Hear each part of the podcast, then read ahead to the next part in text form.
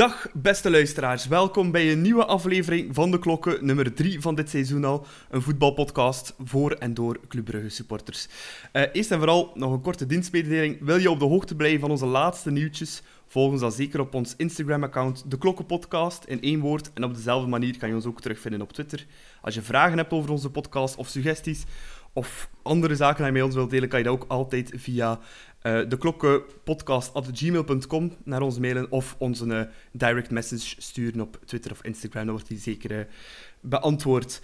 Um, dat waren een dienstmededeling. Nu onze gasten introduceren. Nico van Halen is er opnieuw bij voor de eerste keer dit seizoen terug, Nico. je hebt twee afleveringen moeten wachten, maar nu ja, sta je terug in de basisopstellingen. Ja, ik heb genoeg op de bank gezeten.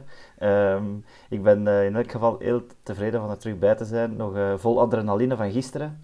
Uh, van de eerste keer terug naar een Jan Breil te gaan. En natuurlijk ook heel veel zin in onze gast van vandaag. Ja, want we hebben een heel erg special guest vandaag. het is een Nederlander die geboren is in Den Haag, als ik het goed heb opgezocht. En zowel trainer als speler is geweest van Club Brugge. welkom Henk Houwaard. Henk, alles goed met jou? Ja, uitstekend. Ik ben wel Nederlander, maar ik ben Bella geworden, al, al de hele tijd. Hè. Dus, uh... ja, ah, ja, ja, geboren Nederlander, maar Belg geworden uiteindelijk. Bel geworden, ja. ja. Toch de juiste nationaliteit aangenomen dan uh, al die jaren. van het goede leven, van het goede leven. Ja, het zal wel zijn. Nee, heel erg bedankt uh, dat je erbij wil zijn vandaag in onze podcast. Ja. Um, we gaan er meteen in vliegen. Um, gisteren was de eerste keer dat Jan Breidel terug na anderhalf jaar gevuld mocht worden. Uh, Club Brugge Beerschot stond op het programma. Uh, Nico, jij was er ook bij in Jan Breidel. Uh, hoe voelde dat om terug met allemaal samen te zijn in het stadion? Ja, moeilijk te beschrijven. Dat was fantastisch gevoel. Iets dat we vroeger normaal vonden, was nu precies zoals de eerste schooldag toekomen. Direct iedereen blauw-zwarte sjaal zien. Heel veel mensen die, die je normaal om de twee weken zag, die je nu heel lang niet gezien hebt. Uh, een hamburger, hamburger pintje erbij. Uh, you Never Walk Alone met kippenvel. Ja, dat was, het was echt fantastisch om, uh, om terug te zijn. Ja. Henk, in jouw tijd hadden ze ook wel niet willen inbeelden een leeg stadion, hè? Zonder publiek, dat is nog nee, Ja, dat zijn net op het voorbereidingswedstrijden waren, of vriendschappelijke wedstrijden. Je, je, hoort niks en, en ja, dat was waardeloos eigenlijk. Hè? Maar gelukkig is dat allemaal een klein beetje veranderd. En nu dat het helemaal vol mag zijn, ja, dan is Club Brugge eigenlijk ja, het gezelligste stadion van België.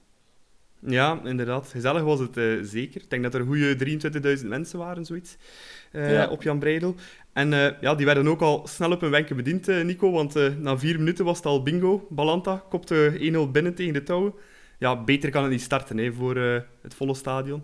Ja, dat is, dat is inderdaad. En ik, had het, ik had het eigenlijk wel een beetje al in gedacht dat het zo ging gebeuren, omdat, uh, omdat ik ook wel dacht, de spelers die gaan er direct invliegen met volle vorm. Deze keer dat publiek erachter.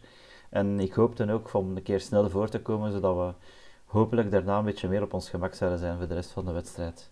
Ja, een beetje later was het helemaal het hek van de Dam. Uh, werd het uh, 2-0. Uh, Charles de Ketelare, de jonge poulain van club, die uh, op assist van Noah Lang de 2-0 binnen trapt ja, Henk, hoort dat een beetje het koningsduo van de, de Jupiler Pro League dit seizoen, denk je, die twee? Nou ja, ik vind, eh, terwijl de, die gasten daar in die punten bewegen en uh, hoe ze voetballen, ja, daar geniet je gewoon van. Dat zijn twee technische spelers. Uh, en vooral uh, een lang die individueel heel sterk is, wat natuurlijk heel belangrijk is voor een club. Als jij een individuele speler hebt, dan krijg je altijd een 2 tegen 1 situatie. En dat heb je met Lang altijd. Dus ja, gewoon genieten als je zulke mensen ziet spelen. Ja, zeker. Um, ja, vlak voor die 2-0, Nico, ook een opvallend moment. Rika die serieus doorging op het been van een, ja, ben nu de naam kwijt, van een beerschotspeler. Ja, daar hadden we eigenlijk met 10 moeten vallen. Als we eerlijk moeten zijn, dan was, had de VAR moeten tussenkomen, niet? Ja, ja zeker. Um, ik, had het, ik had het niet direct gezien van het stadion zelf, hoe hoog dat zijn been juist kwam, zijn voetjes. Maar als ik dan daarna effectief de beelden zag, dan uh, is er voor mij ook niet veel twijfel mogelijk dat het eigenlijk altijd wel een rode kaart had moeten zijn. Ja, en uh, ja, die 2-0 viel dan, match valt een beetje stil. Um, en dan bij, als donderslag bij Helder Hemel, Joren Dom met een uh, absolute wereldgoal. Henk, heb je er ooit zo in ja. binnengeschoten in je carrière? Ja, vele, vele. Maar, ik heb er, maar ik, ik vond het wel geweldig. ja, dat is de, de techniek, wat je de techniek moet hebben balcontrole en dan een uitstekende, ja, op het juiste moment die dropshot doen. Ja, dan dat is ja, het mooiste wat er is eigenlijk. Ja, prachtige goal was van, uh, van Beerschot. Um, ja, en dan vlak voor rust, ja, 2-1 valt. Je denkt, het gaat misschien moeilijk worden. Tweede gele kaart voor uh, speler van Beerschot opnieuw. Frederik Frans, Nico, opnieuw terechte beslissing, die tweede geel? opnieuw, ja. Ah ja, opnieuw. Was terechte beslissing. deze, keer wel, deze keer wel, volgens mij. Ik vond het wel een, een, allez, een terechte gele kaart. Dus deze keer vond ik wel dat ze correct waren. Dus uh, daar, daar zijn we dan allez, toch wel goed weggekomen dat, dat wij nog met 11 stonden op dat moment en zij met 10 velen. Ja, en dan uh, vlak na rust, 10 tegen 11. Tubo Persijn, zijn debuut een beetje onopvallend, uh, Henk. Maar hij maakt daar wel een prachtige goal hè, uh, op de volley. Ja, hij, hij moet natuurlijk nog uh, Club Brugge leren kennen. Vroeger heeft hij er ook nog gespeeld, maar nu een prachtige goal maakt hij. En, uh, maar je ziet dat er een, dat die versterking is. Hij heeft snelheid, hij wil meedoen, wil met die combinatie meedoen. een klein beetje nog proberen te zeggen van wat hij moet doen en niet moet doen. Maar ik denk dat het wel een versterking is. Ja. Nico, wat vond jij van het debuut van Thibaut? Ja, ik vond uh, dat hem in het spel zelf niet zo heel veel betrokken was, maar dat je wel kon zien wat zijn kwaliteiten waren. Um, er wordt veel gezegd dat, uh, dat hij ook heel super snel is. Um, hij is in de actie zelf niet veel kunnen zijn man op snelheid passeren. Maar ik heb wel gezien, dikwijls als de, als de bal aan de linkerflank was bijvoorbeeld, en hij kwam mee van op rechts, dat, hij, dat hij zijn man er bijvoorbeeld wel los afliep. Dus, um, en dan heeft natuurlijk ja, met die goal dat hij maakt, ja, heeft hem direct onze harten veroverd. Hè. Ja, nee, zeker. Hij was ook heel blij met dat doelpunt. Uh, In het interview nadien kon je dat ook zien. Hij was al blij als een uh, klein kind. Maar ik denk, was het ook niet zijn profdebuut zelfs, als profvoetballer? Ik denk niet dat hij bij Inter ooit in het eerste ploeg heeft gespeeld, hè? Ja, zijn, als, als basisspeler allicht wel. Hij is natuurlijk wel, zijn debuut was op Zulte Waregem, als hij ingevallen is, verleden week. Ah ja, ja klopt, inderdaad. Hij is er nog ingevallen. Klopt ook. Um, dan een andere nieuwe aanwinst van club, uh, Stanley Sokki. Ja, ik vond die op zich wel geen slechte partij spelen, maar dan die tweede gele kaart, Henk. Dat is toch, uh, getuigt toch niet nou van ja, heel veel intelligentie? ja, hij is een beetje impulsief. Uh, hij moet op oppassen natuurlijk. Vandaag of de dag mag hij maar heel weinig doen. Want dan heb je al geel. En, en hij doet dat een klein beetje op zijn Afrikaans zo. Hij wil erin vliegen. Maar dat was eigenlijk, uh, eigenlijk niet te bedoelen. Hij kon, die fase kon hij eigenlijk veel beter bekijken. En te zeggen, oké, ik blijf voor de bal te staan. En uh, die gele kaart was helemaal niet nodig. Ja, nee, inderdaad. was uh, zeer onnodig, Nico. En als er dan ook in een doelpunt uitvalt, direct daarna, dat is extra pijnlijk, hè? Ja, inderdaad. En ik had, ik had eigenlijk al zo'n beetje een slecht voorgevoel als uh, Olshuizer zich achter die bal zette. Als er ene speler is die, die echt perfect kan leggen waar hij wil um, had ik zo wel het idee van, ai, ai, ai, dat wordt hier wel even een heet standje. Dus ja, die goal valt dan inderdaad. Dus dan was het toch nog even een beetje nagelbijten. Ja, nagelbijten inderdaad. 3-2, nog een kwartier te spelen. Ja, je denkt Beerschot gaat nog komen, 10 tegen 10. Henk, maar eigenlijk is club daarna niet echt nog in de problemen gekomen. Eh, het viel uiteindelijk nog mee. Nou ja, ik, ik vond dat club een beetje wegdeemsterde. En uh, niet meer dat uh, die frisheid bestond. Uh, 10 tegen 10. Oké, je probeert die wedstrijd uit te spelen. Maar het, het, je moet eigenlijk, dat opzicht moet je eigenlijk aanvallen en verdedigen. En, en, ze probeerden alleen maar aan te vallen, maar ze kwamen eigenlijk moeilijk terug. En die, die, moet dat, die, die, stand moet je dan behouden. Maar ja, ze zijn professioneel en die, we hebben die wedstrijd gewonnen en verdiend gewonnen. En dat is het belangrijkste. Ja, verdiend vond ik het ook wel, Nico. Vond je het terechte uitslag, die 3-2? Ja, uh, allee, het had natuurlijk wel misschien voor ons nog meer kunnen zijn, omdat we toch nog redelijk wat kansen gehad hebben uh, om de score op te drijven, over de hele wedstrijd gezien. Maar anderzijds ja, hadden we natuurlijk ook al vroeger met, uh, met een man minder op veld kunnen staan. Dus uiteindelijk verdien ik wel dat we sowieso de drie punten verdienen, wat de score dan ook was. Ja, inderdaad, daar kan ik, kan ik wel bij, bij aansluiten. En ja, als je het kijkt, ja, club heeft een beetje haperende start gehad in het begin van de competitie, of toch minder punten gehaald dan de mensen hadden verwacht. Maar uiteindelijk, na vijf speeldagen, Henk, club staat gewoon weer op kop. Hè. Allee, samen met Eupen nu uh, weliswaar, maar ik denk niet dat die daar gaan blijven staan. Dus uh, ondanks dat de kern nog niet compleet is, toch allee, goed, goed uit de startblokken gevlogen, hè, die eerste vijf speeldagen. Nou ja, je weet dat we de, de thuiswedstrijden niet zo veel punten gepakt hebben. Maar, nee. uh, nou, nu komt er natuurlijk een periode dat de supporters weer mogen komen. En je weet nou net zo goed als ik, als je bij, op Club Brugge speelt met de supporters, ja, dan speel je met 12 man en niet met 11 man. En dat is juist het sterkte van onze, onze, onze club. Ja, inderdaad, dat, dat voel je ook echt, hè, Nico. Dat misschien juist door die 12 man dat er geen 3-3 valt dan uiteindelijk in die wedstrijd, dat toch makkelijk overeen blijft. Ja, ja, dat is. Uh, en ook vooral die 1-0. Het is denk ik ook geen verrassing dat we ineens zo vroeg scoren in de wedstrijd. Die, spelers die, vroeg, die voelen echt die, ja, die, die een push, zoals Philippe Clement zo graag zegt, van, van de supporters. En ja, dat, uh, dat zal ons inderdaad nog veel punten opleveren. Ja, nee, inderdaad. er is ook al wat versterking gekomen, want afgelopen week heeft de club twee nieuwe spelers voorgesteld. Ruben Providence en Owen Otasowi, het is niet zo makkelijk een naam om uit te spreken, je moet nog een beetje oefenen.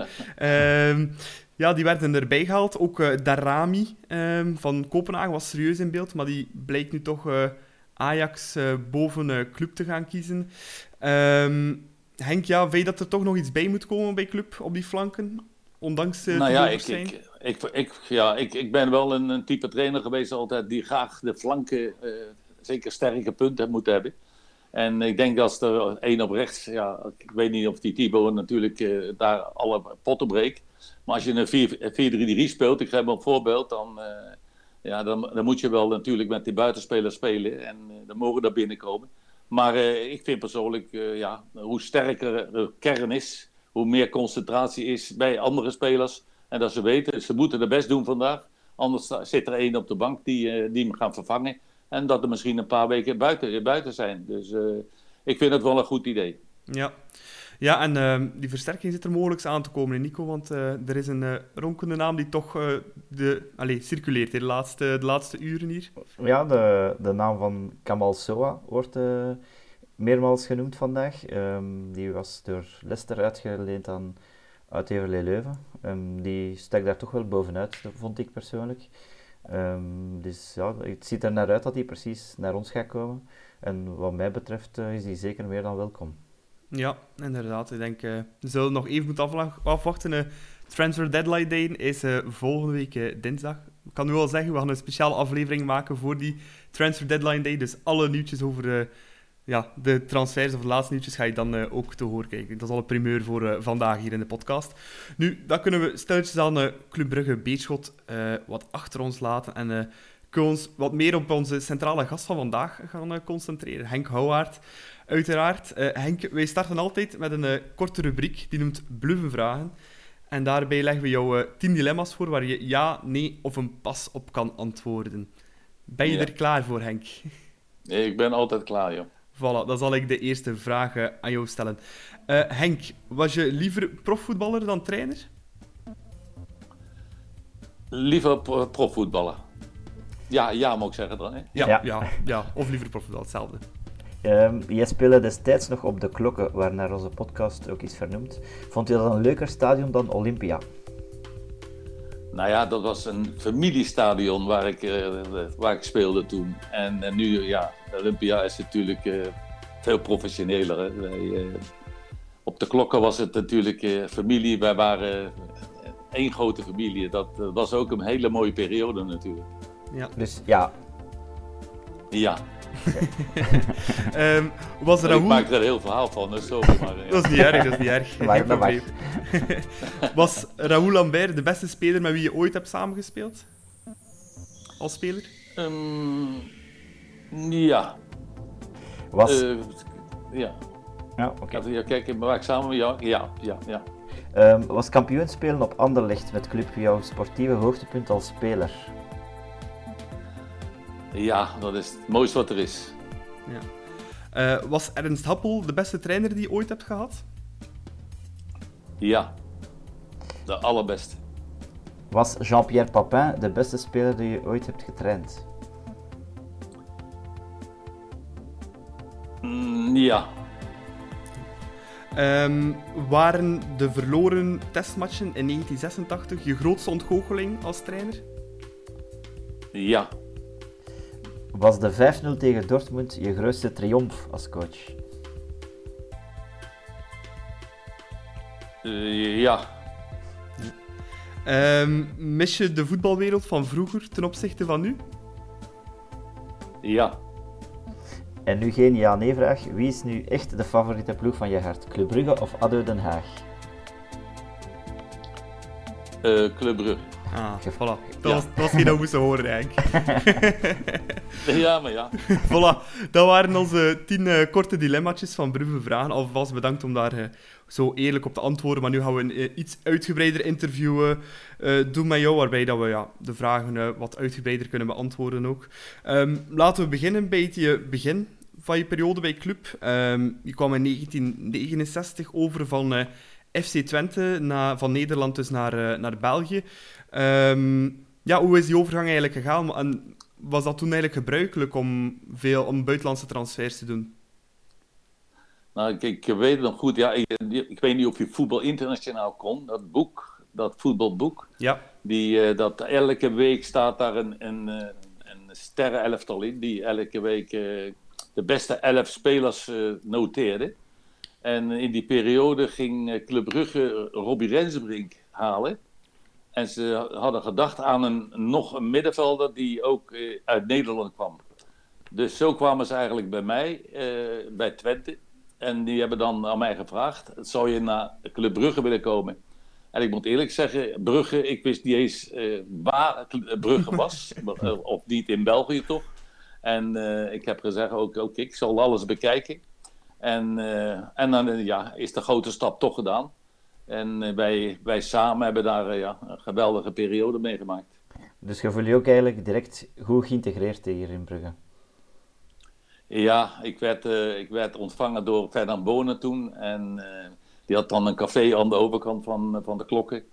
En uh, ja, ik, ik, het was meneer Hutsebout, ik weet niet of jullie die kennen, jullie zijn nog jong.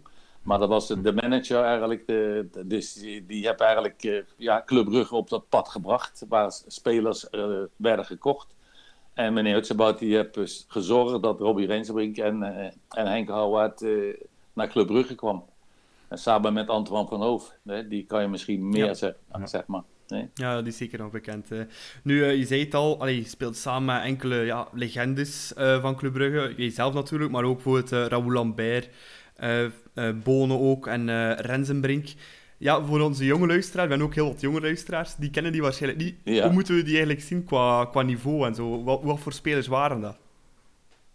Ja, Robbie Rensbrink is, die had, als hij hier nu had geweest nog, dan was nog een van de beste van Europa. Dat was een fantastische, fantastische voetballer. Dat was de slang, zei ze dat ja. tegen. Dus die, als hij eenmaal individuele actie ging doen, dan weet je, weet je dat hij twee, drie man voorbij ging en ook kon scoren en ook de, de bal breed lag en dat je kan, kan een andere speler kan scoren. Dus uh, dat was uh, top. Uh, dan, dan, heb je natuurlijk nog altijd, ja, je had hier ook goede voetballers zoals Carteus, Johnny Tio. Ja. dat waren ook echt goede spelers allemaal. Hè? Dus uh, Uli Lefevre hebben we nog gehad bij Club Brugge. Dus dat was een van de beste linksbuiten nog ook in Duitsland. Dus in dat opzicht hebben we, ook wel, hebben we ook eh, op de klokken ook wel een heel goed elftal gehad. Ja. Ja, dat viel mij ook wel op. Als, ik, als je die namen zegt, dat waren echt, echt allemaal iconen. Hè? Ja, Ruud Geels, Ruud Geels ja. Eh, noem maar op. Hè. Dat is, eh, ik vergeet er misschien nog wat. Uh, ja. Kurt Axelsson, de in, internationaal, dat is van Zweden. Hè. Turesson, uh, die, die van, van Zweden kwam. Ja. Dus ja, ik, ik moet eerlijk zeggen, in die periode hadden we ook hele goede voetballers en een heel goed elftal. Ja, ja. En in 1973 pak Club dan eigenlijk samen met u uh, de eerste titel in meer dan 50 jaar. Dat moet toch echt een, ja. een enorm volksfeest geweest zijn in Brugge. Hoe werd dat dan gevierd? Uh, want ja, jullie werden toen echt wel kampioen op Anderlecht, hè? Ja, dat ten eerste natuurlijk op Anderlecht kampioen spelen. Ja, dat is al, uh, voor ons was dat al ja, geweldig natuurlijk. Een, een groot feest. Maar als je dan ziet dat wij kampioen werden, en uh, wij werden dan van, van het stadion van de klokken met paardenwagens. al de paardenwagens van Brugge, die, die waren alle spelers in moesten. En dan we uh, met paardenwagen door het centrum moesten gaan en door de Steenstraat naar, de, naar het stadhuis. En ja, dat was eigenlijk, dat was niet normaal eigenlijk. Al die mensen die stonden aan de zijkant uh, ons, ons uit te roepen. En van ja, het kampioenfeest was, was, was uniek, zeg maar. Ja, maar dat was ook een beetje de, de lancering van Club een beetje als topploeg in België ook, hè, toen. Want ervoor, ja, 15 jaar geen titel. Vorige was denk ik in, ergens in de jaren 20. Dat was ook de echte lancering van Club naar de top ook, hè. Ja, ook, um, ook professioneel, hè. Pas op, hè. Uh, ik, ik me bijvoorbeeld de eerste dagen dat ik zat, de, de, bij Club zat op de klokken, dan stond er bij wijze van spreken een bak bier in, de kleedkamer. Maar uh, dat, uh, dat, ja, dat ging er allemaal uit, omdat wij toch professioneel uit Nederland kwamen. En toch ja, een andere visie hadden over, over dat. En ik, ik, nu drink ik graag een pintje, maar in die periode moest eerst de resultaten heel goed zijn. En een elftal professioneel begeleiden. En dat hebben we toch ook een uh, aandeel in. Ja. Uh, toevallig is vandaag, uh, dag op dag, 46 jaar geleden, dat club zijn eerste wedstrijd speelde op Olympia, allee, het huidige Jan Breidelstadion. je zei het er net al, maar wat was voor jou ja, dat grote verschil tussen, tussen de klokken en, en, en het, en het Olympiastadion waar ze nadien naar verhuisd zijn? Was dat een grote overstap ook als, als, allee, om mee te maken? Was dat een groot verschil ook voor de ploeg?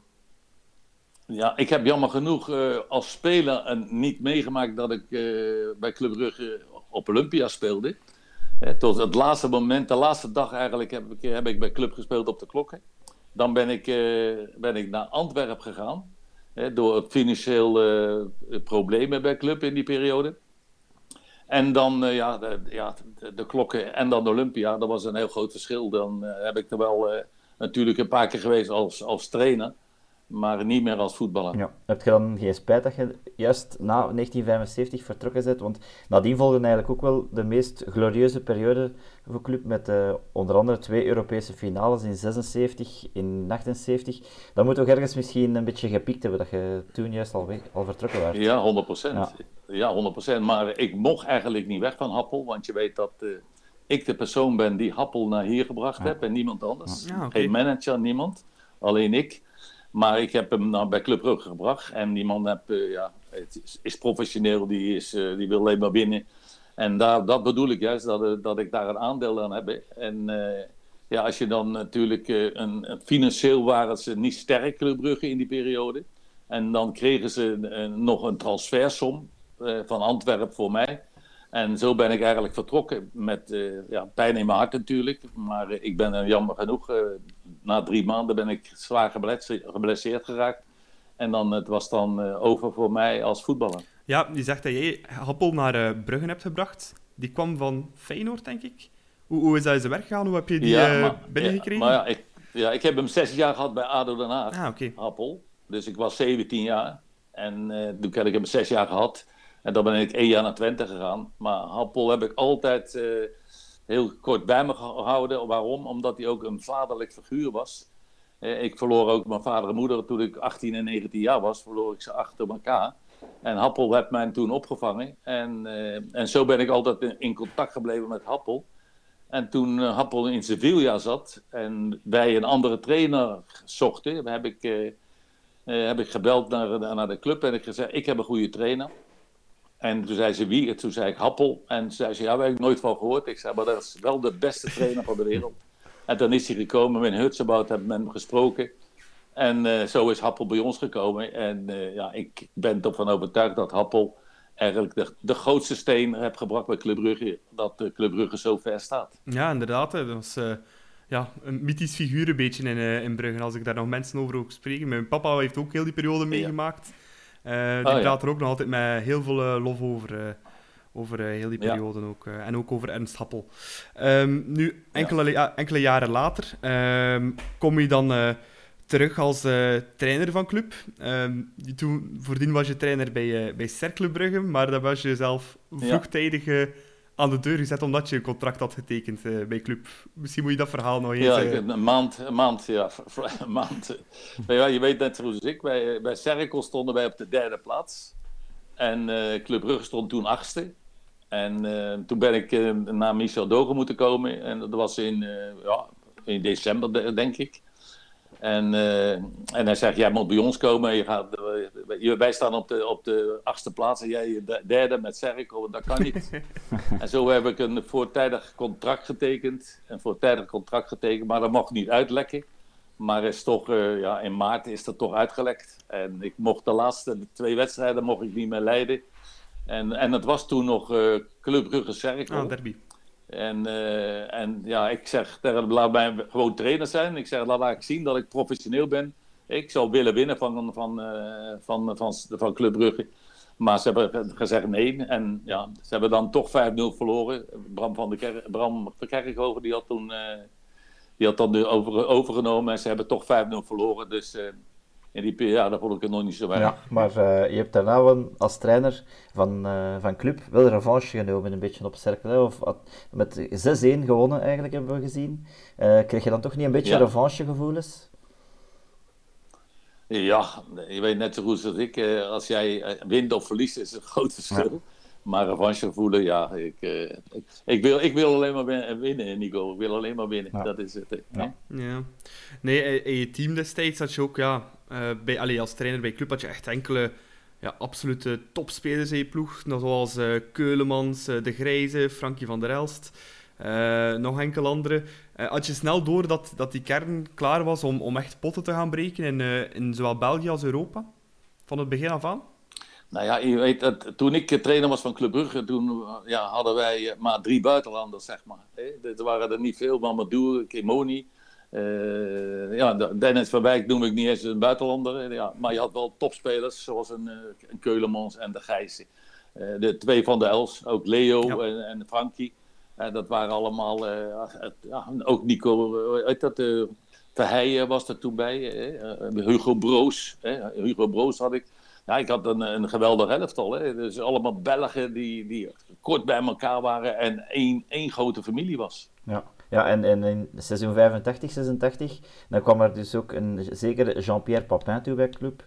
Hij maakte dat jaar 32 goals en ook later won hij dan de Gouden Bal en de Champions League. Voor, misschien voor de jongere luisteraars, wat voor speler was hij juist? Nou ja, ik, ik vond het mooiste dat hij natuurlijk... Hij was ook uh, als gescout door Raoul Lambert. En, uh, en ik, ik moest hem dan testen op de, op, op de training. En uh, ja, ik zag al direct natuurlijk dat het, nog een verbeterde uitgave was als Ra Raoul, die ik al heel, heel goed vond. En ik, na tien minuten ben ik van de training gegaan, ik ben naar binnen gegaan. Ik zeg, uh, pak die, die vent. Ik zeg, want die is, die is beter, beter nog als Raoul Lambert. En ja, we hebben toch een fantastische goede keuze gedaan. En dat was voor heel weinig geld die eigenlijk kwam. En want in Valenciennes was die toen, geloof ik, speelde die daar toen. En die hebben we voor eigenlijk heel weinig geld kunnen kopen en voor veel geld kunnen verkopen. Dat is eh, eigenlijk wel uh, een mooi verhaal. Ja. Als je, als je Jean-Pierre Papin zou moeten vergelijken met een uh, speler van nu, met wie zou je hem zo'n beetje kunnen vergelijken? Papin, ja, het, het, het, is van, vandaag de dag met wie kan je vergelijken? Uh, heel moeilijk. Is, uh, ja, dan moet ik eventjes, als je dat eerder had gevraagd, had ik wel verschillende spelers uh, geweten. Maar ja, het was gewoon een, een echte spits. Hij, hij, was misschien 1 meter, nog geen 75, 1 meter 75. Maar als hij sprong voor de kopduel, dan bleef hij net op die, in, de, in, de, in de lucht bleef hangen. En dan kopte die bal binnen en had een dodelijk schot. Recht, rechtervoet was dodelijk en ja, hij was ook heel snel. En dan wou we alleen maar scoren. Dat is, uh, ja, het was gewoon een, echt een Europese topklasse. Ja, ja, dat heeft hij ook nadien uh, getoond bij Marseille en uh, AC Milan ook, denk ik. Milan, ook. ja. ja. Ehm, is nog serieus wat potten gebroken. Um, nu, dat jaar ja, leken jullie op weg naar de titel in 86 met Papin onder andere. Nu, um, ja, ja, dan kwamen die befaamde testmatchen tegen Anderlecht. Voor de luisteraars die niet weten wat dat testmatchen zijn, dat is als je op het einde van de competitie 1 en 2 ja. samen eindigen, dan waren er eigenlijk ja, een ja, knock-out wedstrijden. Een match uit en een match thuis. Um, voor wie dat de titel mocht pakken. Ik denk dat we de heen match verliezen in Anderlecht, als ik het uh, goed voor heb, of niet? Nee, nee. Wij, wij speelden op Anderlecht 1-1. Oh ja, Nico, doe je 1-1, ja. Ja. Ja. Ja. ja. En dan de terugwedstrijd ja, werd dan 2-2, uh, maar we stonden 2-0 voor. Het was zo, hè? Ja, dat klopt. Maar normaal gesproken moet je altijd kampioen spelen, want we hadden ook de beker gewonnen. Hè? Dus uh, dat had een dubbel geweest. En normaal stonden wij bovenaan. Wij stonden bovenaan. Anderlecht was tweede. Normaal ben je nu, als je bovenaan staat, ben je gewoon kampioen. Maar dan was die testwedstrijd en we gingen dan op Anderlecht 1-1 spelen. En dan, ja, we zeggen, ja, dat is een mooi resultaat. En dan speelden we thuis en stonden 2-0 voor. Maar ik weet niet of je nog herinnert dat uh, René van der Rijk dan uh, ja, een beetje ja, het boempak, uh, dat hij dan rood kreeg. En ja, en de laatste, tien minuten geloof ik, tien minuten voor tijd, dat was het 2-1. En Frank van der Els die miste een klein situatie dat hij onder de bal doorliep. En en toen kwam, wie was de goal die die goal maakte bij Anderlecht? De, de, de, de uh, Porter, ja, ik ben, ik ben hem even kwijt. De Mol, nee? Stefan de Mol. Stefan de Mol, Stefan ja, de Mol, ja. Stefan ja. de Mol, die, die scoorde dan de 2-2. En in principe was je dan uitgeschakeld, maar bij Keulemans die scoorde dan, tenminste die, die shopte nog tegen de paal aan. En we kregen nog drie, vier kansen, maar dat was wel een van de grootste teleurstellingen voor mij. Ja. Uh, als coach en, en, ja, met de spelers ook. Uh, kampioen worden is, dat blijft altijd. Maar je bent dan de kampioen en dan wordt dan die rot-testwedstrijden gespeeld. En dan verlies je eigenlijk nog de, de titel. En dat was eigenlijk helemaal anders had ik de dubbel gehad. En had het altijd nog in, de, in de toekomst had je altijd nog daarover kunnen praten. En nu is het alleen maar uh, ze zijn verloren. Anderlecht is kampioen geworden in, die, in, in 86 en dat is, uh, dat is het spijtige. Ja, ja, je zegt het daar, de dubbel, want uh, de beker die werd al gewonnen tegen, tegen Cercle. Ja, dat werd dan eigenlijk ja. op, ineens op Olympia gespeeld doordat het Heizeldrama was gebeurd ja, in Brussel. Was dat niet vreemd om juist die finale tegen Cercle in, in Brugge te spelen? Ja, voor ons was dat een voordeel, want wij, eh, ja, als er daar 30.000 man zaten, ik geloof toen in die periode dat er 32 in konden. Als er daar 32.000 man zitten, dan uh, ja, was dat alleen maar voordeel voor Club Brugge. Wij, wij schreeuwden gewoon die, na die overwinning. Dan is het ook eigenlijk 3-0 geworden. En uh, ik geloof dat uh, we nog een penalty gehad van Papin. Ja. Dat die, en Keulemans dat hij zijn liet vallen, zogenaamd. Uh, maar 3-0, ja, ze hadden gewoon uh, ja, niks te vertellen in die, in die periode. Ja. Ja, wel een mooie bekertriomf dan uh, in 86. Nu, het seizoen erop, 86, 87, was niet echt het topseizoen, maar wat dat bij de meeste clubsupporters zeker zal blijven hangen, is het, het jaar erop, 87, 88. Dat werd een, ja, voor heel veel redenen een seizoen om nooit te vergeten. Eerst en vooral pak je toen je eerste titel als coach. Uh, het moet toch ongelooflijk zijn, hè, Henk, om uh, met Club Brugge kampioen te kunnen spelen dan in uh, 88? Ja, dat is. kijk, ik, ik, heb als speler meegemaakt, als, als trainer meegemaakt, kampioen spelen. Maar ja, dat, is, dat zijn de mooiste momenten die je hebt als, als, als trainer of als, als, als voetballer. Dat blijft altijd. Ik, en ik ben altijd trots ook dat ze zeggen van de happeltijd en de houwertijd dat, dat vond ik uh, altijd, uh, ben altijd trots op, op mezelf, dat ik dat altijd mee, mee, meegemaakt heb. Maar kampioen worden met Club Brugge, ja, dat, dat blijft altijd in. Ja, wat, wat vond je mooier? Kampioen worden als speler of kampioen worden als trainer? Of maakt dat in feite niet veel uit? Nou ja, speler is het mooiste. Speler is eigenlijk het mooiste. Uh, kijk, en, en dan, dan, dan doe je het zelf. Hè? Maar als trainer ben je afhankelijk Tuurlijk. van de spelers. Dus als de spelers het goed doen, dan, eh, dan ben je een goede trainer. Maar als, jij, eh, als, als de spelers het slecht doen, dan ben je een slechte trainer. Dus uh, ik heb alleen na een, een, prachtige periode meegemaakt in dat opzicht. Ja. En dat seizoen kwam er ook de heel erg befaamde Europese campagne, waarin telkens op verplaatsing ja. redelijk zwaar verloren werd misschien, maar waar Club in de terugwedstrijd het altijd recht zette op Olympia. Eerst op Zenit, met 2-0 ja. verloren, dan goed maken met 5-0. Dan op Rode Ster ja. weer gaan verliezen en dan alweer in eigen huis goed maken met 4-0. Ja, dat was redelijk straf, maar het is vooral eigenlijk de volgende ronde die bij de meesten toch blijven hangen is. Hè. Het begint met 3-0 verlies op Dortmund. Ja, wat zegt je dan na zo'n 3-0 nederlaag in, in Duitsland? Nou, ik weet nog goed, ik weet nog goed dat uh, wij 3-0 verloren in Duitsland. En dat, ik, dat je als trainer naar de pers, persconferentie moet. En dan moet je verantwoorden dat je zegt van, uh, ja... Uh, uh, hoe komt dat? De 3-0 is nou, en tegen een, een, Duitse ploeg die heel sterk was in die periode, want dat was uh, grote klasse. En dan heb ik ook gezegd tegen de pers, ik zeg, uh, luister, we verliezen wel met 3-0, maar alles is mogelijk in Brugge. Ik zeg, want wij spelen met 12 mensen, niet met 11. Ja, ze keken mij aan en zegt, ja, die Howard is gek geworden. 3-0 verliezen ze en dan zegt hij dat we nog de volgende ronde halen. Ik zeg, daar heb ik ook gezegd, dat we spelers als we vlug kunnen scoren in de eerste helft. En dan is het 1-0. Dan kan je misschien in de eerste helft nog 2-0 maken. Ja, en dan is alles mogelijk weer. En zo is het eigenlijk een beetje gegaan dat je vlug scoorde in de eerste helft. En, ja, en de tweede helft eigenlijk gewoon afmaakte. En dan heb je dan nog die verlenging erbij. hoe breng je dat over naar je spelers? Want allee, moest ik nu speler zijn, ik verlies de hele match met 3-0 kansloos in Dortmund. Ja, ik zou er zelf ook niet meer in geloven. Hoe, hoe breng je dat geloof in die spelers voor daar toch nog 100% voor te nou gaan? Ja, ik heb altijd gezegd, ik heb altijd gezegd uh, denk aan jezelf, ik ben de beste, niemand anders. Ik ben de beste, wij kunnen dat doen. En wat, eh, wat Nico zegt, ja, tegen niet verlies je. Uh, je wint met 5-0 en tegen Rode Ster Belgrado, die dan volgens mij de beste ploeg was in, in deze, in deze uh, in de, serie. En dat we daar, dat we daar met 4-0 van winnen. Nou, ik, ik zeg nogmaals, uh, die spelers die geloven zo in zichzelf. Dat ze ook heel goed zijn en dat ze gewoon alles recht konden zetten in die periode. En dan keken ze elkaar wel aan. En ja, we hadden dan verschrikkelijk veel leuten ook. We hadden echt een, een, een geweldige ploeg die voor elkaar liepen te, te, te voetballen. En uh, ja, een schitterende periode. Ja, en, en die wedstrijd zelf, die 5-0 tegen Dortmund, um, ja, hoe, zou je die wedstrijd zelf omschrijven qua, qua sfeer en qua omstandigheden, qua veld? Want dat was toch wel ook... De, het was redelijk fris, hè? En, en was het, het glad ja. zelf, de, de, de ijs, was als een ijs, ijspegel. Ja. maar en, het was ook, als je dan 1-0 maakt en, en en het, de supporters die waren dan aan het zingen.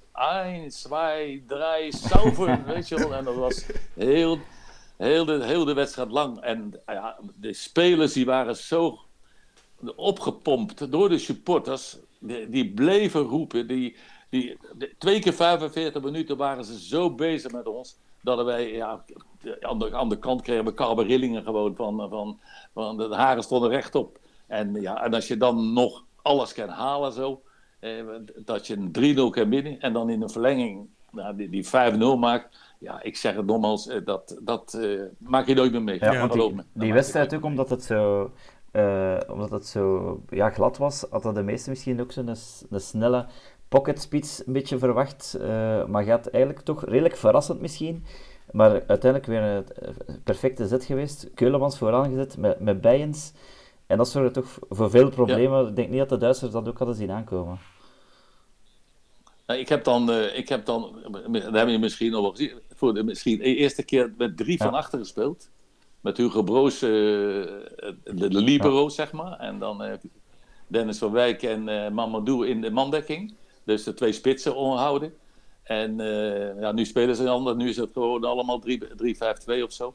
Maar in die periode speelde ik gewoon uh, met uh, Peter Cruijff en uh, Bijens meer rechtsbuiten en linksbuiten.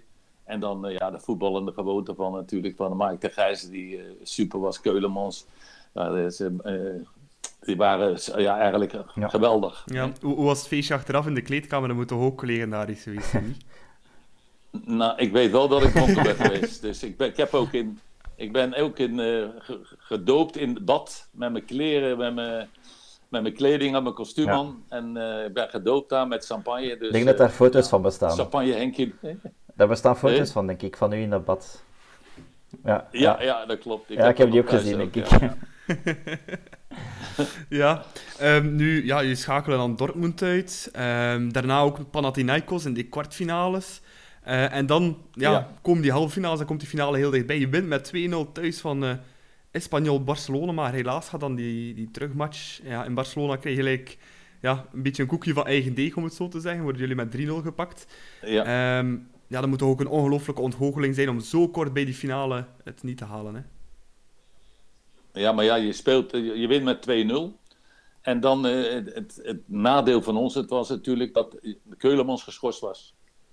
Dus uh, Keulemans was geschorst en uh, Luc Bijens ging op de plaats spelen van, van, van Keulemans. En dat kon hij. Hij is snel en noem maar op. Maar uh, na een periode kreeg Luc kreeg uh, een rode kaart. Ik denk dat het na een half uur was, geloof ik, en de rode kaart. En dan speelden we met 10. Dus uh, wij verloren wel met, met 2-0. En, en dan, ja, dan zat ik, ik zat al te, op te schrijven wie de penalties moest nemen en noem maar op. En dan in de laatste seconde, in de laatste seconde, een, een bal werd getrapt Nou, van der Wallen die, die loste die bal. En ze tikken hem in de laatste seconde tikken ze binnen. Het was 3-0, het was over en sluiten. En ik heb toen mijn spelers echt waar op de grond zien leggen. En dat ze aan het huilen als kleine kinderen. Dat was zo'n teleurstelling voor die jongens. Anders spelen wij de finale. Wat we verdiend hadden. En de finale, en dan in de finale kon je, kon, was geloof ik Eintracht Frankfurt dat ook in die finale zat. En uh, normaal gesproken dan uh, kan je die ook winnen. En in die, wij zaten zo in een goede periode dat we alles konden winnen. Ja. Ja, maar achteraf gezien was dat misschien wel je mooiste seizoen als, in uw trainerscarrière. Ja, als, als, als, als, speler, als voetballer, uh, hoe heet dat, als trainer zeker. je maakt zo goede momenten mee. Maar ja, dat kan je nooit houden. Dan krijg je ook een, een mindere periode, wat, wat, wat logisch is. Maar uh, ja, het was wel mijn mooiste, mijn mooiste ja, jaar. ook veel vertrekkers. Hè. nadien uh, onder andere de Grijs naar Anderlecht, denk ik, die ging. Um, ja, ja, ja. Dus ja, het was dan ook een beetje leegloop, denk ik. Ook, waardoor dat seizoen daarna ook wel wat, ja. wat minder ging. Hè. Ja, maar dat weet je ook. Hè. Je speelt kampioen en, uh, en je hebt altijd een, terug, een, een terugslag eigenlijk van, van ieder jaar. Maar ja, ik moet eerlijk zeggen, ik, heb, uh, ik ga niet aan die slechte periode denken. Ik ga alleen maar aan de mooie periode denken. Wat ik meegemaakt heb met de club, dat was gewoon het subliem. Zes jaar speler en vijf jaar trainer. Ik vind dat uh, een fantastisch nee, zeker, resultaat. Het is zeer weinig uh, mensen gegeven om dat zo lang vol te houden ook bij club. Nu, in dat laatste ja. seizoen heb je ook natuurlijk wel helaas nog de grote uitschuiver in Monaco.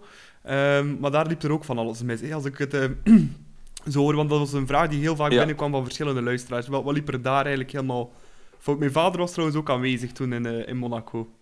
Ja, nou, volgens mij uh, natuurlijk, je weet net zo goed als ik, als jij uh, een wedstrijd begint. En we hadden met 1-0 gewonnen van, van Monaco thuis. Hè? Dus als je daar begint. En je staat in 10 minuten tijd sta je al met 2-0 achter. Ja, dan weet je net, net zo goed als ik. Dat dat een hele moeilijke zaak wordt met die Fata en en uh, die, die was een, Fofana was dat geloof ik. En dan die, uh, die spits die nog naast in Milan gespeeld heeft. Ja, die was, was zo sterk. Maar Mamadou die, uh, ja, die had een slechte dag toen. En het, ja, het werd dan 5-1, 6-1. Nee, ja, Odor scoorde nog uh, tegen het doelpunt. Ja. Yves Odor. Ja, maar het, ik kon wel onder de, onder de grond kruipen en zo naar binnen in de kleedkamer gaan, want uh, ik schaamde ja. me dood. Ja, ik, ken, ik, ken ook een paar, ik ken ook een paar supporters die er die wedstrijd bij waren en die wisten mij te zeggen dat ze daarna de spelers hebben zien binnengaan in het casino van Monaco. Weet je daar iets van?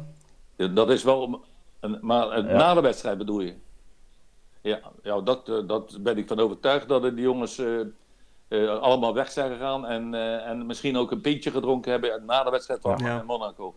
Uh, dat ja, had ik ja, ook gehoord, ja. Maar, maar ik, uh, ik als trainer nog lekker binnen blijven in het hotel. En wat, wat ook vooral opvalt tijdens uw periode als trainer bij club, was eigenlijk de vriendschap die er altijd heerste in de groep. Hè. Je kunt dat moeilijk nog vergelijken, denk ik, met hoe dat er nu aan toe gaat bij de clubs. Ik vermoed dat er in die periode ook wel genoeg op zwier zal geweest zijn met, met al die jongens ja, ik, je weet net zo goed als ik. Eh, ik weet niet of je dat verhaaltje wist van Dortmund. Hè? Dus wij, dat wij verloren met 3-0. En dat uh, meneer Vermalen, de voorzitter, naar me toe kwam en die zei: Henk, vanavond geen speler mag, mag de hotel uit. en, uh, en anders krijgen ze een zware boete. Ik zei: Oké, okay, ik ga dat ter, tegen onze kapitein zeggen, tegen Keulemans. En uh, ik ben bij de spelers geweest. Ik zei: Jongens, ik zeg: geen, niemand mag vanavond uit het hotel. Anders hebben we een zware boete. Want we moesten dan de woensdag al tegen uh, een belangrijke wedstrijd spelen. En, uh, en, ik, en toen zegt Keulemans tegen mij: uh, Trainers, hoe, hoe, hoeveel is die boete? Die gaan we direct betalen aan Vermalen. En dan, maar ik ga weg. Ja. En, en ik moest, ja, er waren dan twee taxis voor de deur. En ik zag ze allemaal instappen. En ik, ik moest dan naar de, naar de, naar de voorzitter terug. En ik zeg, ja, ik heb het gezegd, voorzitter. Ik zeg, anders hebben ze een zware boete.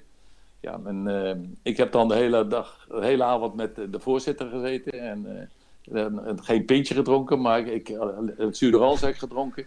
En ik heb de, mijn slechtste avond meegemaakt als in de periode toen ik samen met En dan spelers op schokken in Dortmund. Ja, ja, nou ja, dat hoort erbij. En, en, en, kijk, als je resultaten haalt, natuurlijk is het allemaal plus, veel plezanter. En geen resultaat, maar wij, speelden toen tegen Mechelen. Ja, Mechelen was het toen.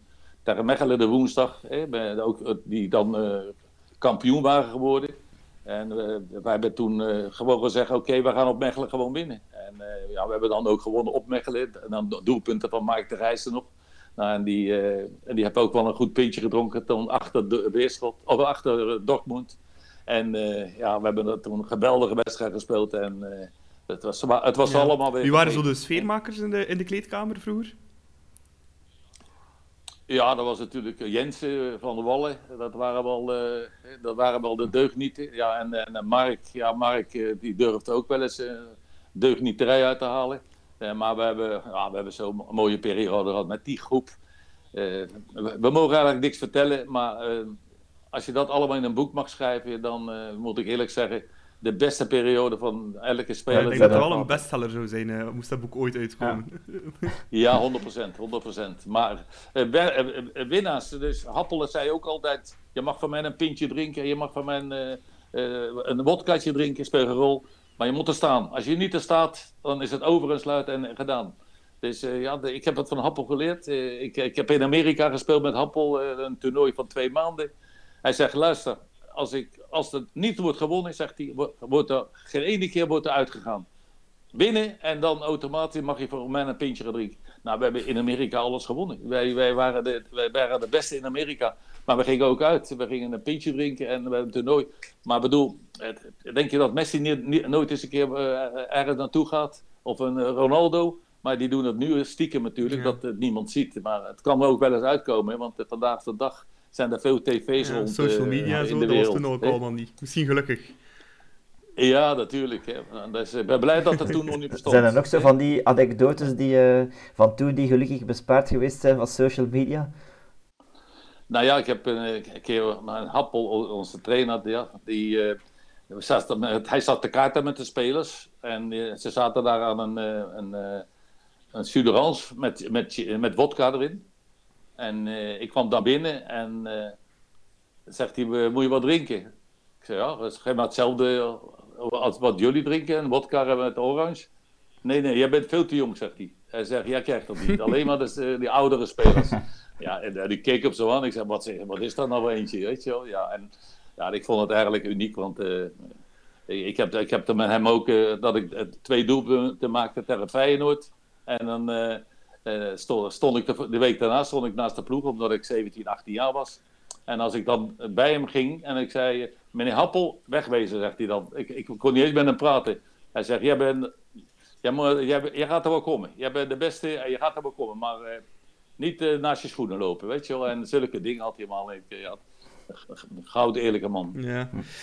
Um, heb, heb je nog veel contact met, met mensen binnen Club Brugge of met ex-spelers die je nog vaak hoort? Nou, ex-spelers niet zoveel meer. Nou ja, met Club Brugge, ja, ik ga natuurlijk elke 14 dagen naar de club kijken. Dus uh, ik ben er altijd. Ik heb het meeste contact met de uh, en man, dus daar heb ik het meeste contact mee. Dus ja, als ik naar de club ga, ja, nu mogen we ook, ook weer naar de, de, de VIP-ruimte waar we een pintje mogen drinken, dat ik eigenlijk iedereen weer ziet. Dan, dat is alleen maar prettig.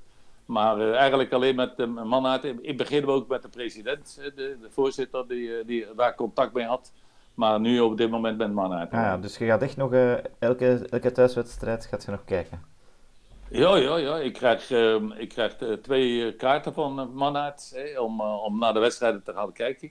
En ik vind dat ook tof ook. Maar ja, ik zie ook altijd oudspelers ook. Hè. Soms Hugo Broos zit daar, Willy Welle zit er vaak, Volder zit er vaak. Dus ik kom wel altijd oudere spelers tegen. En, en ja, soms Kastje komt er wel eens kijken en dan Bijen is wel eens gezien. Dus ja, dan zie, dan zie ik ze wel, maar we hebben weinig contact natuurlijk. Hè. Ja. Ja, ja, je sprak er net al met heel veel lof over uh, Ernst Happel uiteraard. En was dat ook jouw grootste inspirator om, om als, als zelf als trainer? Um... Ja, ja, wat ik al verteld heb, dat, ik, eh, dat hij mijn vaderlijke figuur was. Dat, eh, dat ik die periode als, stond ik alleen, mijn vader en moeder verloren. En dan heb hij mij opgevangen ook een beetje. En heb ook gezegd, ja, je kan zo goed voetballen, zei hij. Hij zegt, kijk voor je uit. Hij zegt, en, hij zei, dan ga je wel weer komen. Hij zegt, ga je weer wat terugkomen. Hard trainen, werken. En heb ik ook, de zaterdag moest ik spelen met, met de reserves. En de zondag stond ik al in de eerste ploeg, alleen maar om mensen te motiveren. Dus van motivatie, dat is ja eigenlijk eh, de beste trainer die er ooit bestaat, ook als mens. Dat is een geweldige Ja, want naar de buitenwereld toe was hij toch wel een beetje ja, de Norse Oostenrijker, een beetje toch wel. Maar als trainer was hij totaal anders. Maar als je, ja, als je naar hem keek, dan zeg je, dat is een, een speciale. Maar van één borst was hij zo aardig en lief. En, maar ja, je moest werken. Als je niet werkte, dan kwam je niet aan de, aan de pas staan. Dan ben je aan de pas. Uh, als je niet je de best deed op de training, werd je gewoon naar binnen gestuurd. Kom, wegwezen. En uh, ja, dat, die mentaliteit, ja, dat, zat er niet bij mij in. Ik wou gewoon, ik wou gewoon keihard werken. Elke, elke training werkte keihard en in de wedstrijd keihard. En zo kom je er ook. Hè. Ja, ja, en in de periode met uh, Adrie als trainer, dan zet je ook nog even scout geweest van Club Brugge. Maar dat bleek achteraf, achteraf gezien toch een beetje uh, een domper op de clubliefde, want na negen maanden was het alweer gedaan. De club was die periode ook nogal zoekende. Enkele mensen hebben dan u denk ik ook niet echt correct behandeld, heb ik de indruk. Of wat is er toen juist gebeurd? Nou ja, ik, ik, ik, ik wou scout worden, heb ik ook gedaan en met veel plezier gedaan. Ik ben heel Europa eigenlijk doorgegaan. Uh, dus heel Scandinavië, ik heb, uh, ik heb overigens alle toernooien. Ik ben in, Qatar geweest, ik heb in Saudi-Arabië gezeten. Dus ik, heb, ik had het echt, naar mijn zin. Maar ik kreeg toen een, een, een bedrag uitgekeerd. Nou, dan kon ik nog geen pintje mee drinken. En, en ik vroeg dan ietsje meer. En het was toen 1500 euro. En ik vroeg een beetje meer. En ja, ik moest mijn eigen eten betalen in het buitenland. Dus ik kwam eigenlijk tekort in het buitenland. Dus ik, ik verdiende eigenlijk helemaal niks. Dus, nee. uh, en dan heb ik ook gezegd, ja, dan moet je maar iemand anders zoeken. Ja. Maar ik deed het met, met, uh, met veel plezier. maar dat is niet blijven hangen of zo, uh, tussen de liefde en club, of heb je dat inmiddels een plaats kunnen nee. geven? Zo?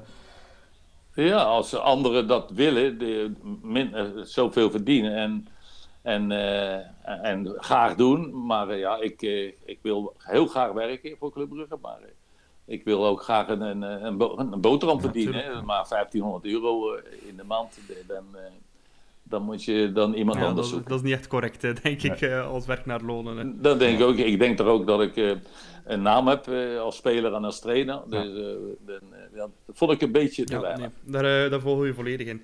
Nu, dat waren al onze vragen, Henk. We hebben ook nog een paar vragen van luisteraars binnengekregen. de eerste is eentje van mijn vader. Ja, die heeft heel jouw periode meegemaakt als supporter. Die zat er ook bij in de tribunes in Dortmund en dergelijke. En die, die vraagt... Oh, ja. Uh, of dat je nog elke dag uh, champagne drinkt en vanwaar dat de bijnaam Henkie Champagne komt. Nou, de Henkie Champagne is eigenlijk ontstaan toen ik trainer was van, uh, van Hadelbeke. En we moesten spelen tegen Club Brugge. Dus je weet net zo goed als ik. Ja, Hadelbeke, een ploegje die, die, ja, die eerste klas was al goed. En ik zeg tegen de spelers, ik zeg luister, ik zeg als we winnen van Club, zeg, trakteer ik een maandag op de training op champagne. Ik zeg, zeg we gaan toch niet winnen, dacht ik. He, dus op mijn, mijn tele, telefoon is ook gaan ze uit hoor. Uh, en ik zeg, ja luister. Ja, ja, hoor je, hoor je. Ik zeg, hoor je er weer? Ja. En ik zeg, ja, dat is goed. Ik zeg, en we winnen van Club Brugge met 2-1. En ik heb dan de maandag heb ik champagne getrakteerd. En ja, uh, toen heb ik de naam Henkie Champagne gekregen van in de kranten natuurlijk. Dat ik, ja. Maar eigenlijk daardoor, daardoor is, maar ik drink nog af en toe champagne, om niet ongerust zijn, Nicola. Nee. dan kregen we ook nog twee vragen van Michel Berix. De eerste was, had je direct door dat Jean-Pierre Papin zo'n uitzonderlijk talent was? Ja, dat is, heb ik op de training, wat ik net al verteld heb, hij moest, ik moest hem testen. En uh, ik zag op de training uh, dat hij zoveel talent had. Na de training heb ik vaak met hem uh, vrije trappen genomen. Hij vrije, vrije trappen en ik vrije, vrije trappen. Kijken wie de meeste maakte. meestal won hij wel, maar ik kon ook een aardige bal trappen. Dus hij, hij, vond het alleen maar interessant. Ah, ja, ja. Michel had ook nog een vraag over het seizoen 87-88. Met de grijze Kage, Rosenthal, de, de twee van de Elste. Um, hij vraagt zich of dat de beste selectie is waarmee dat je ooit gewerkt hebt. Nou ja, dat was eigenlijk, nu dat je die namen noemt, Roosenthal, uh, Keulemans, uh, De Gijs, ja, dat, dat was wel de beste selectie waar ik mee ja. getraind heb, ja. ja. Dan heb ik nog een, uh, vrij, een vraag van Stijn de Rammelaar. Ik weet de anekdote erachter niet, maar die vroeg, die vroeg zich af, Uh, waarom was Mamadou soms weken vermist na een interland? Dat hij soms uh, ja, wat, langer, is... wat langer wegbleef. Misschien, ja, misschien verstoppertje aan het spelen, maar niet dat ik wat weet. Nee, nee ik weet niet waarom die... Uh, als hij naar, naar, zijn land moest, dan ja, voordat hij terugkeerde was het wel twee, drie dagen later. Ja. Nou, over Mamadou kreeg ik ook nog een vraag van uh, Dimitri de Roek. Ehm, die vertellen ons, ons het verhaal dat uh, Mamadou en Colli werden aangetrokken. En als tegenprestatie dat club een oefenwedstrijd moest gaan spelen in Senegal tegen Ziguin Chor, als ik het juist uitspreek. Um, ja, dat moet ook nog wel een beleving geweest zijn, veronderstel ik. Daar hebben we ook een, eh, prachtig trainingskamp meegemaakt. Uh, dat is niet te beschrijven, maar dat, dat boek ga ik voor mezelf houden. Ah ja. Oké, we, we, laten ons wel vertellen uh, dat Filip van der Wallen zich daar uh, kostelijk ook geamuseerd heeft met zijn twee Afrikaanse vrienden. Ja, ja, ja die, heb, uh, die, die voelde zich helemaal thuis, Filip. En ja, dat was ongelooflijk. Ja, we, een, periode, we moesten dan van Cinco Short moesten we weg naar een wedstrijd met vliegtuig. En ik, ik, was, we durfden haar niet in een vliegtuig, want we waren van, van Karel de Grote nog geweest, die vliegtuigen. En ik, we stapten dan in en ik, zat, ik zag daar drie mensen zitten achter in het vliegtuig. En volgens mij was de ene dood en de andere die hield hem tegen. En uh, ik, ik, ik ben nog nooit zo bang geweest in een vliegtuig. Ja. Maar Paul, je bent allemaal goed terug in België gekomen dan dat die... Ja, ja, we waren gelukkig. Oh, heerlijke anekdote.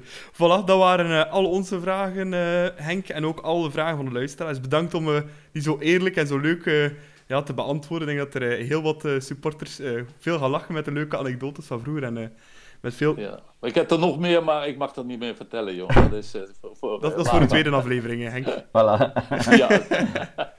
voilà. Dan kunnen we nu overgaan naar het volgende deeltje van deze podcast. En dat is de Kaja Cup. Ja, Jan. En voortgaan. Ze kunnen niet volgen. Nog altijd. Goal! Goal, goal, goal! Hij is erdoor, Keulemans. Hij is erdoor. De inspanning van het jaar. De Kaja Cup, dat is, de speler, dat is de prijs voor de speler, medewerker, supporter of persoon die iets met blauw-zwart te maken heeft, die we deze week graag eens in de bloemetjes willen zetten. Elk van ons drie nomineert één persoon en daarna kijken wie de leukste of mooiste nominatie heeft gegeven en die wint dan deze week uh, de Kaja Cup. Uh, Nico, jij mag uh, jouw eerste Kaja Cup nominee van dit seizoen uh, als eerste aankondigen. Ja, wel, ik kies deze keer voor uh, Thibaut Persijn, omdat hij toch er direct in geslaagd is om zijn, bij zijn eerste basisplaats um, bij de club van zijn hart meteen ook de harten te veroveren van de supporters. Met een uh, heerlijke knal, 130 km per uur. En een hartje ook, hè? En een hartje, een uh, geweldig interview. Um, dus ja, ik denk dat het voor hem ook zo'n beetje het moment was om zich ook direct te moeten bewijzen, gezien dat er de versterking die waarschijnlijk nog op komst is. En met de goal erbij uh, is dat toch al zeker goed gelukt. Dus uh, van mij mag je de cashie krijgen deze week. Ja. ja, dat was de eerste nominatie van deze week. Uh, Henk, je hebt ook een nominatie, denk ik, in je hoofd, hè? Nou ja, ik, heb er, ik denk dat het persoonlijk Vincent Mannaert. dat is misschien raar, misschien voor jullie. Maar Mannaert, wat die aan het doen is met Club Brugge, die aan, aankoop, goede spelers aankoopt, uh, goede spelers verkoopt. En dat we ja, eigenlijk een, een topploeg zijn geworden in Europa. Dus ook financieel heel sterk staan. En dat is alleen maar dat je natuurlijk uh, geweldige aankopen. Dus ik, voor mijn Mannaert, uh, die geweldige, geweldige situatie wat hij doet nu, voor Club Brugge. en hij heeft ook nog twee transfers binnengehaald deze week, dus uh, niet meer dan terecht het nominatie. Onder andere, ja. En hopelijk ook volgende week nog een paar, we hopen erop. Nee, maar heel mooie nominatie voor ja. Vincent Manhart. Ik zelf heb er ook nog eentje. Ehm, ik ga die deze week geven aan Eder Balanta, en dat was om de simpele reden dat hij eigenlijk echt gewoon fantastisch sterk aan het seizoen begonnen is. Is vaak, ehm, ja, toch op, als tweede rangspeler is een groot woord natuurlijk, maar vaak op de bank gezeten voor Mats Rits, moeten vechten voor zijn plaats, maar gisteren tegen, um, ja, tegen Beerschot was die outstanding. Ja, onder andere door zijn goal, maar ook gewoon zijn intercepties. was echt een beest. Die had gewoon uh, heel het middenveld van Beerschot een beetje uh, op zijn eentje op. En uh, vandaar mijn nominatie voor Eder Balanta. Nu, um, ik vind de nominatie van Henk misschien wel de origineelste. En het past ook wel in deze transferwindow voor hem te geven aan Vincent Mannaert. Wat denk jij, Nico? Ja, ik ben het er helemaal mee eens. Ik denk dat Vincent Mannaert uh, zeker in de bloemen mag gezegd, gezet worden uh, in, voor wat hij al die jaren eigenlijk al voor club ja, heeft betekend. Ja, zowel ingaand als uitgaand. Dat je kijkt, uh, Kosuno ja. verkopen voor 30 miljoen. Ja. Ik wil dat andere ploegen nog eens zien nadoen, of andere mensen. Uh... Ja, sowieso. geweldig. Nee, dus Vincent Mannaert, proficiat. Het is een eerste Casio Cup. Dus uh, proficiat, deze week gaat hij naar jou. En dan zijn we helemaal aangekomen bij het allerlaatste van deze podcast. Uh, een vooruitblik op uh, AA Gent Club Brugge. Dat is de wedstrijd van komende zondag in de Glamco Arena. Um, Nico, verwacht jij een beetje dezelfde elf als tegen Beerschot aan de aftrap? Behalve een Sokkie dan, die is geblesseerd? Of verwacht je toch andere spelers? Um, ik verwacht Sobol misschien wel terug in de plaats van, van Rika. Um, en verder, ja, inderdaad, een Sokkie die zal een, uh, geschorst zijn. Daar hoop ik uh, een beetje op een Bamba, als die terug fit is, dat hij misschien terug van achter uh, een plaats kan nemen. Of eventueel Rika als linker centraal verdediger, want die is toch, als hij tegen dan nog bij club is tenminste, dat is ook wel een plaats dat hem, dat hem ligt, vind ik. Dus ik denk, ik denk Sobol en eventueel een Bamba, dat die misschien wel terug in de ploeg zullen staan. Ja, nu, um, Agent moet eh, donderdag nog Europees volop aan de bak. Tegen, eh, ja, de naam kwijt, het is een Poolse ploeg in elk geval, waar ze 1-0 achterstand moeten ophalen. Henk, is dat toch niet een voordeel voor club dat ze toch die extra rust hebben en Gent nog volle bak aan de slag moet eh, donderdag? Ja, dat zal, ja, voetballer moet dat kunnen. Maar ik vind wel persoonlijk dat uh, de wedstrijd ter Agent is water en vuur. Je wilt dan van Club Brugge zijde, ook van Gent zijde. Maar uh, ja, het, het, wordt gewoon een, een hele spannende wedstrijd. Maar Club Brugge heeft zo'n goede ploeg op dit moment. Dat, dat we toch een, gewoon een kleine overwinning daar gaan halen. Ja. En als je dan een pronostiek hebt, Henk, wat, wat wordt die dan? 0-1. Mooi. Nico? 1-3. 1-3. Ik ga voor iets daartussen. 1-2 ga ik zeggen. Van ja. toch een doelpuntje tegen. Uh, Oké, okay, dan zijn we helemaal op het einde gekomen uh, van deze podcast. Eerst en vooral ga ik uh, Henk Houwaard bedanken. Henk, super bedankt dat je erbij wou zijn. Ik hoop dat je het zelf ook een beetje plezant vond. Ja, tof. Ja, heel tof. Ja. En uiteraard ook Nico van Halen voor er terug bij te zijn. Maar we gaan we nog genoeg zien en horen in dit seizoen, denk ik. Ik denk het ook. En als alle afleveringen gaan zijn, zoals vandaag met Henk erbij, dan teken ik daar direct voor. Ja. Een waterval vol anekdotes was het vandaag. Fantastisch. Eerst vooral de luisteraars bedankt om te luisteren. Je kan ons altijd volgen voor de laatste nieuwtjes op ons Instagram-kanaal met de Klokkenpodcast. In één woord geschreven, zo kan je ons ook terugvinden op Twitter. Ook met de hashtag de klokken kan je alle onze berichten ook terugvinden, moest je die willen zien. Um, e-mailen kan naar deklokkenpodcast.gmail.com. Je kan ons ook altijd een direct message sturen via social media. Zo kan je ons ook altijd bereiken voor uh, vragen, opmerkingen of suggesties. Uh, bedankt voor het luisteren en uh, tot over twee weken voor een volgende aflevering van De Klokken. Tot dan.